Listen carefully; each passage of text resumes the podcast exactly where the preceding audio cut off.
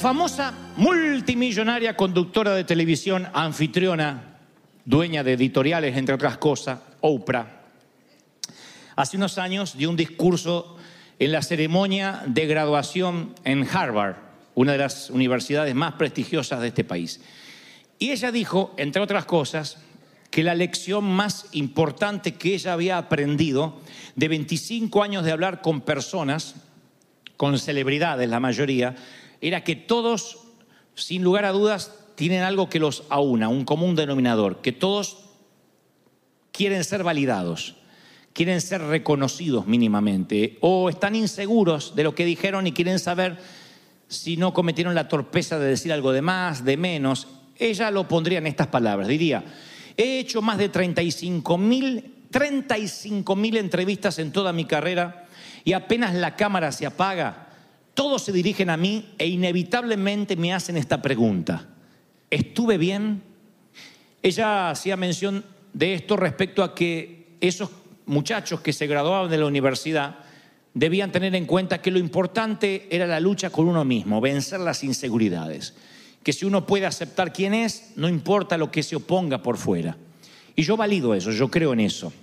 Me ha tocado conocer a personas muy talentosas, muy preparadas, eh, con carácter, con entrega, con visión, con don de gente. Y después al conocerlas un poquito más me di cuenta que muchos de ellos se subestimaban a sí mismos o en su defecto, a pesar de tener un talento, se saboteaban a sí mismos luchando con la baja estima. Y a mí me sorprendía, porque a lo mejor tenían un talento que yo jamás podría acceder, o un dinero, influencia, recursos que yo jamás ni habría soñado. Sin embargo, al tener todo, tenían baja estima. En algún punto se les notaba y preguntaban, ¿me veo bien? ¿Lo hice bien sin que yo sea Oprah? Me decían, ¿te parece que estoy haciendo bien? Y me he preguntado muchas veces si esa baja estima necesariamente proviene de una humildad muy marcada. Y me di cuenta que no, que todo lo contrario, tiene que ver con el orgullo. Cuando una persona tiene un orgullo no resuelto, se transforma hacia afuera en baja estima. Se los voy a poner así. Si yo te dijera ahora, piensa en alguien orgulloso, la gente siempre piensa en otra persona. Jamás vas a ver un orgulloso que diga, ah, sí, yo soy uno. Nadie se reconoce a sí mismo como orgulloso. Si yo dijera, piensa en alguien que está luchando con lujuria, tal vez no levantes la mano, pero digas, sí, yo la verdad que a veces me sorprendo en lo que me encuentro pensando. O si preguntara quién lucha con la mentira o quién lucha con, eh, no sé, con hablar mal, comportarse groseramente, hay muchos que se autorreconocen. Pero cuando menciono orgullo, el orgullo siempre es patrimonio del vecino, del que está enfrente o el que está al lado. Y de eso se trata el orgullo, que el problema siempre parece ser de otra persona. Y como es un cáncer, como todo cáncer, está escondido hasta que finalmente sale a la luz y es tarde. El cáncer, la metástasis, empieza a corroer tu corazón. Cuando sale a la luz es demasiado tarde. Y el hecho de que el orgullo trabaje de manera oculta es precisamente que lo hace tan letal. Es precisamente por eso que se cobra tantas víctimas. Porque el orgullo es la única, según las escrituras, disposición del corazón que te pone en la vereda opuesta de Dios. Noten que no es el adulterio, no es la fornicación, no es la mentira, no es el deshonrar a los padres, lo que te pone en oposición directa con Dios. En otras palabras, hay solo una cosa que te hace de manera inherente, o sea, de manera explícita, enemigo de Dios. Te pone en la vereda de enfrente, lo dice Santiago. Santiago 4:6 dice, Dios se opone a los orgullosos, pero da gracia a los humildes.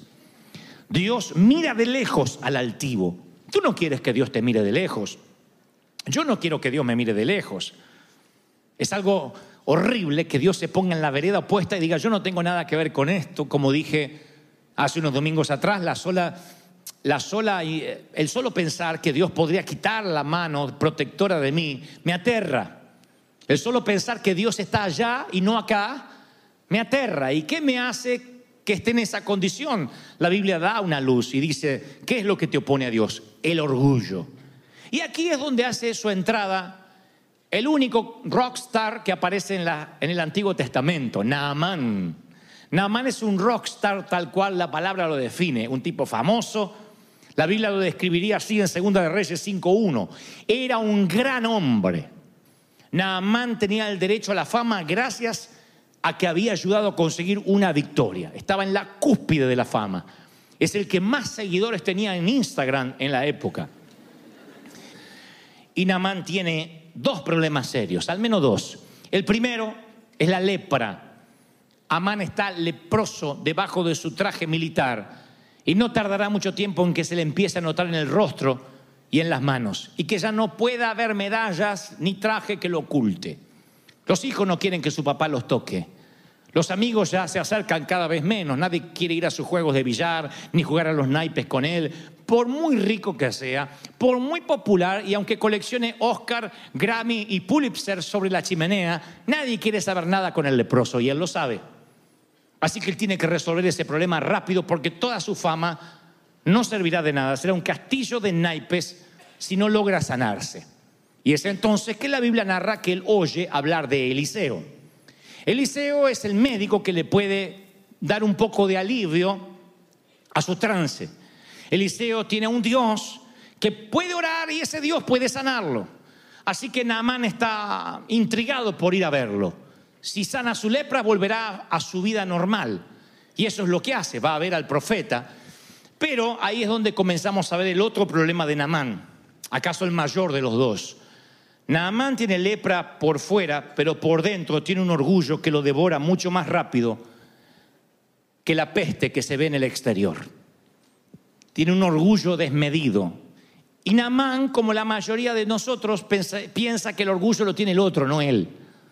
Él no cree que él tenga un problema de estima, pero se va a encontrar con Eliseo. Me doy cuenta de eso porque se presenta a la puerta del liceo y no lo hace así nomás. Llega con caballos a la casa del médico, con caballos, con carros, con criados, oro, plata, diez mudas de ropa y regalos para compensar a Eliseo por sus servicios. O sea, me está mostrando el perfil de lo que le está pasando por dentro a este hombre. Se para con su carruaje, con sus criados y ni siquiera se baja a tocar la puerta de quien tiene la solución a su problema. Manda un criado. Él dice, yo todavía soy Namán, todavía soy muy popular, le he dado victoria al país, no voy a rebajarme a pedir ayuda. Así que manda un criado a que hable por él. Eliseo no entra en estos juegos. Eliseo también le manda un criado que dice, mi señor quiere que lo salga a recibir. Naamán tiene la fantasía que Eliseo mandará su hammer con unos cuantos guarura a subirlo arriba y con anteojos oscuros lo llevará a un sitio donde lo curará con toda la pompa. Eso no va a ocurrir. Eliseo tiene sencillas instrucciones que simplemente se las da a través de su criado. Dile que se zambulla en el Jordán siete veces. Y no sale. Y eso es una afrenta, una afrenta para alguien que tiene lepra por fuera y orgullo carcomiendo por dentro. Se enoja, se enfada Naamán. ¿Quieren ver un hombre enfadado? Acompáñenme y vean al rockstar muy enfadado porque no le trajeron agua a Perrier. Zambullirse en el Jordán. ¿Cómo me voy a zambullir en el Jordán en este desastre de río sucio, lleno de lodo? Y menciona, dice, incluso mis ríos son mejores. Habana y Farfar son mejores que este río. Él dice, si, si la sanidad era simplemente meterse en un río, yo tengo mejores ríos que estos pantanosos de Israel. Así que decide que no se va a zambullir. Luego alguien lo va a convencer, le dirá, Namán, si te hubiesen pedido otra cosa, ¿acaso no lo harías? Pero se ofende. ¿De verdad? Namán dijo, ¿really? ¿Es esto lo que tengo que hacer, zambullirme en un río? Namán es demasiado orgulloso. Miren, hay momentos en la vida que Dios te va a pedir que hagas algo humillante, que puede darle un golpe mortal a tu orgullo, y ese Jordán, no sé cuál puede ser, pero siempre decimos esta frase, todo menos eso. Yo encontré mucha gente que dice, ah, yo le doy todo al Señor, menos eso. Y ese eso puede ser, yo amo a todo el mundo, pero no me pidas que la abrace a esa desgraciada con lo que me hizo. Siempre hay un Jordán que te separa de la obediencia. Otros dicen, bueno, bueno, está bien, está bien. Yo, yo, yo obedezco a Dios en todo, pero, pero tampoco voy a ir hasta allá, no piso más. Yo me prometí a mí mismo. Una vez alguien me dijo, es que Dios conoce mis límites. ¡Ah! Mira cómo tiembla Señor por tus límites. Hay ocasiones que le decimos al Señor, yo estoy dispuesto a hacer todo menos eso. Yo le comunico tu amor a quien sea, menos a esa persona. Yo puedo perdonar cualquier ofensa, menos tú sabrás. Yo a mi marido le perdono toda, todo. Me pone el cuerno. Y esto no significa que, ay, bueno, entonces hay que aguantarse todo. No, yo digo, ¿cuál es tu Jordán? ¿Cuál es tú? Estoy dispuesto a lo que sea menos ahí. Porque ese es el golpe a tu orgullo. Siempre hay algo que decimos, esa es mi última frontera, hasta ahí llegas el Señor. Y el Señor no reconoce las fronteras que yo pongo. Namán dice, cualquier cosa menos el río pantanoso ese. No, no, no, no, no, no, todo menos eso. ¿Cuál es tu todo menos eso? Primera pregunta de la tarde. Yo tengo cada vez menos esos, pero tengo un todo menos eso todavía. Y el Señor me va llevando siempre un poco más y me dice, así, ¿Ah, y me sigue probando. Son órdenes sencillas, instrucciones que a veces me cuesta horrores obedecer, por razones que les voy a dar a saber, dos al menos. No sé si son razones, por lo menos son principios que demuestran que todavía luchamos con un orgulloso dentro nuestro. Y es, el primer principio es, nos cuesta horrores cuando somos orgullosos obedecer a instrucciones sencillas. A ver, la gran comisión la obedecen todos. Si Dios te dice, te quiero enviar a la África, sí, cuenta conmigo. Pero a lo mejor te dice, ¿te puedes correr y dejar tu lugar a otro? No. Porque las órdenes sencillas tienen que ver con nuestro orgullo, con nuestro yoísmo. Yo he descubierto que los actos de obediencia más sencillos se convierten en trampolines para grandes empresas de fe, pero la línea de largada de la humildad siempre es la obediencia. Segunda pregunta, hoy te pregunté cuál era tu Jordán. Segunda pregunta, ¿cuál es la instrucción sencilla que Dios te está dando hace meses o en su defecto años y no obedeces? Tal vez tenga que ver con tu familia, con tu trabajo, con tu iglesia, con tus posesiones, con tu negocio.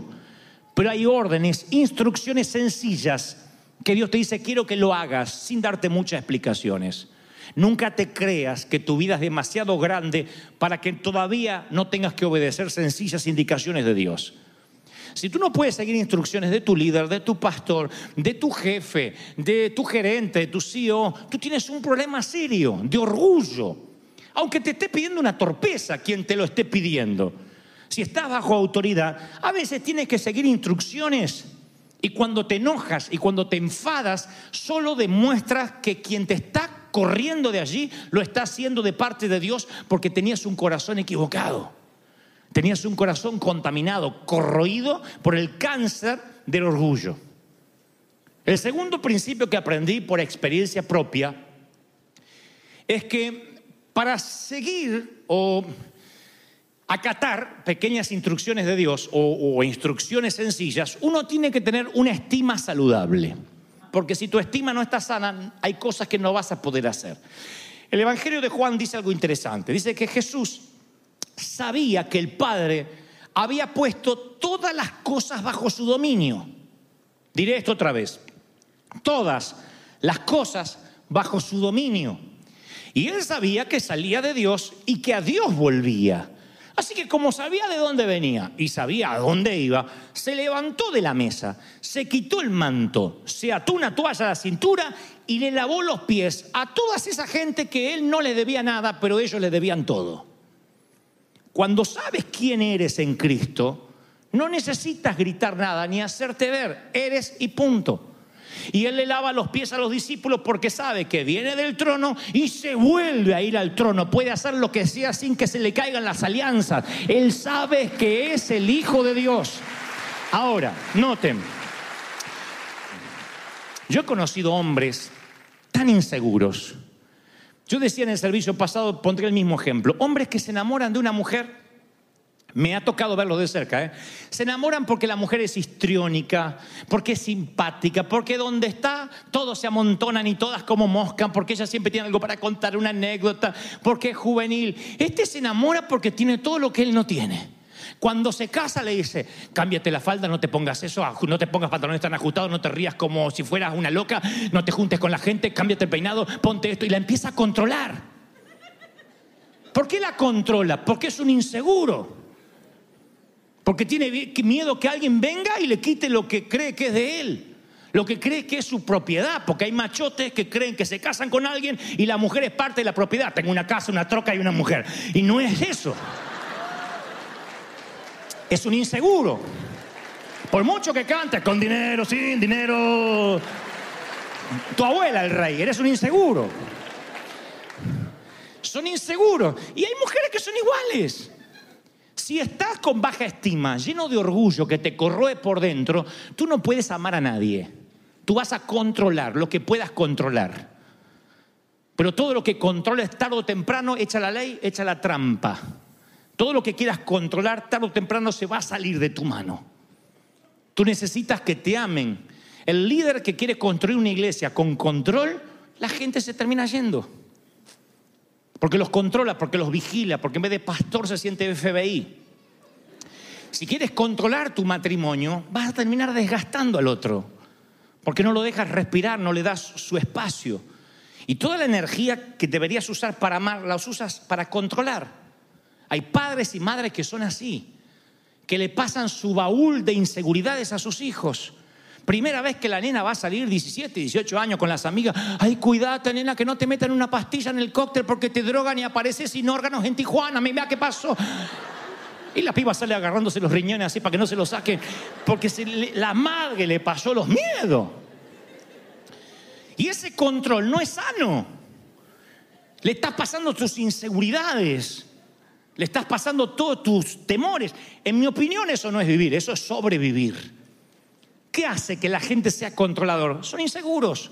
Ahora, la inseguridad siempre surge de la comparación. Yo creo que no hay nada que mate más el contentamiento, la felicidad, que alimentar la inseguridad con la comparación. Y en este momento de la historia de Occidente, creo que estamos viviendo un, momento, un umbral de la historia donde la comparación es parte de la cultura. ¿Por qué? Porque tenemos las redes sociales, tenemos internet y gracias a eso tenemos acceso a personas que por ahí en otro momento no hubiésemos visto más en la vida. Ahora sabemos cómo le fue a aquel compañero de la primaria, cómo le está yendo al otro, cómo te va, le va a tu exnovia, qué está haciendo tu ex marido, todo. Conozco una mujer que sigue el perfil de tres ex maridos y sufre por los tres.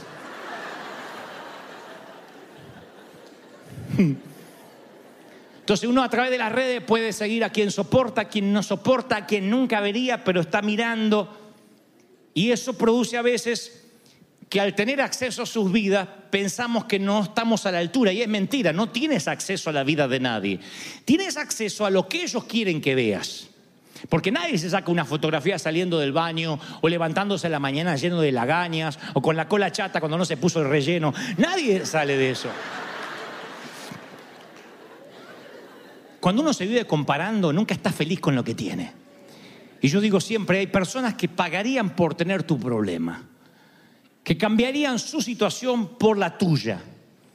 Pero a veces nosotros nos sentimos al compararnos con otro que siempre hay alguien que tiene un auto mejor, alguien que tiene una esposa mejor, alguien que tiene una, una, casa mejor, alguien que tiene vacaciones mejor. Y siempre hay alguien que tiene más problemas que los nuestros, aunque no lo creas. Ahora, yo pensaba que el orgullo tenía que ver con personas con alta estima. Aquel que se lleva el mundo por delante es un orgulloso. Y aquel que tenía baja estima era porque era demasiado humilde. Hasta que entendí que la baja estima es el peor insulto a Dios. Porque estamos señalando de forma implícita que Dios hizo mal el trabajo cuando te formó. Le está diciendo, yo no estoy conforme como me hiciste. No me gusta la cara que tengo, el cuerpo que tengo, donde nací, los padres que me tocaron, el hermano que me diste, eh, heredé la cola de mi papá. No me gusta. Eso es feo cuando le dice una dama. Pero no me gusta. Y estamos diciéndole, Señor, yo hubiese querido que hicieras mejor el trabajo, lo hiciste mal. Jeremías era un profeta que Dios elige en medio de un momento crítico de la nación, sufre persecución, vive en el aislamiento. ¿Saben lo que mantenía a Jeremías? Esta palabra que un día me regalé a mí, o que el Espíritu Santo me regaló y yo la hice mía. Esto es un logos, una palabra escrita hace muchos años que se transformó en un rema, o sea, en una palabra categórica para mí. Es esta. La palabra del Señor vino a mí y me dijo, antes que te formases en el vientre. O sea que antes, imagínense mi caso, que mi papá me dijo que yo fui un accidente, que ni me buscaron. Yo caminé como un accidente así por muchos años para que no me vean, porque dije, pobrecito, aparecí. Gané la carrera de espermatozoide de casualidad. Antes que te formases en el vientre de tu madre, ya te había elegido. Antes de que nacieras, ya te había apartado y te llamé como profeta a las naciones. Está bueno, ¿no? A mí significan mucho estas palabras para mí, no porque yo me considere profeta a las naciones, sino por el momento en que Él me eligió. Noten cuándo es que Dios aprueba al profeta Jeremías. ¿Cuándo es que lo aprueba? No cuando dijo la primera sílaba de su primer mensaje, cuando demostró carácter, cuando lo nombraron pastor. Dios dijo, antes de que nacieras, antes de tu primer llanto, yo ya te hice mío. Eso le daba a Jeremías un ancla, una sensación de, de seguridad, porque Dios lo eligió antes de demostrar su potencial como predicador, antes que naciera, antes que dijera una primera sílaba antes que tuviera la primera oportunidad de alardear, alardear o echar a perder las cosas, Dios ya lo había elegido. Dijo, te elegí, eres mío, te conocí antes que naciera y permíteme decirte que esa es una de las mejores noticias de la historia. Porque si Dios te eligió antes de que fueras, antes de que vivieras, antes de que te graduaras, antes de que te casaras, antes de que te enamoraras, antes de que hicieras por primera vez popó, antes de que por primera vez tomaras la leche, es, quiere decir que no tienes que demostrarle nada a nadie. Dios ya te eligió. No tienes que estar a la altura de nadie. Ese es el antídoto contra la inseguridad. Dicen amén, ¿sí o no? No hay que demostrarle nada a nadie. A mí Dios me eligió antes. Eso me da una seguridad, una pasión para hacer las cosas.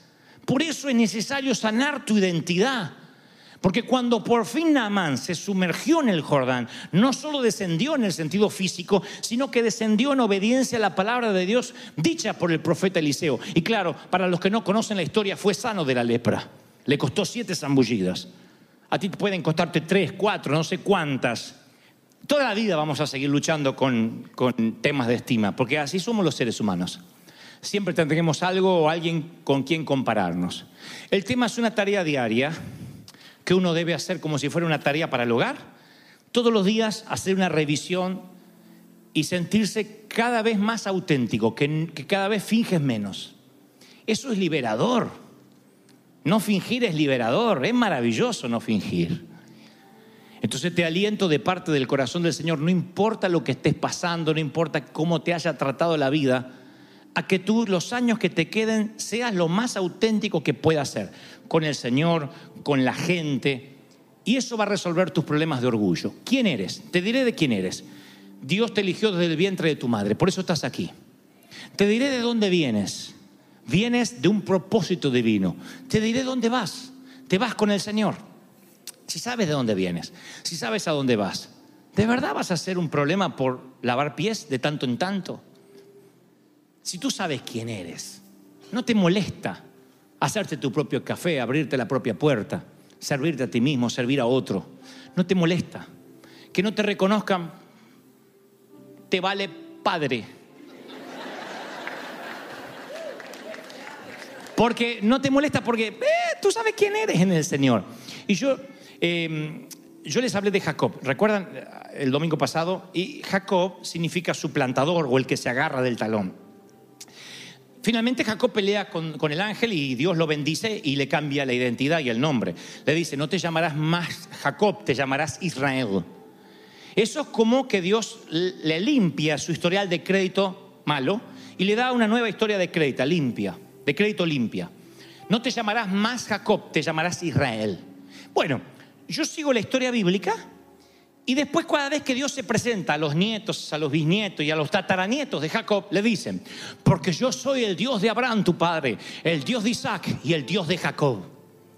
Momento, ¿no le habías cambiado el nombre y le habías puesto Israel? Yo digo, ¿por qué Dios nunca volvió a decir yo soy el Dios de Israel? ¿Por qué decía yo soy el Dios de Jacob? Si era el nombre que Jacob prefería olvidar. Porque Dios sigue diciendo que Él te ama con tu verdadera identidad.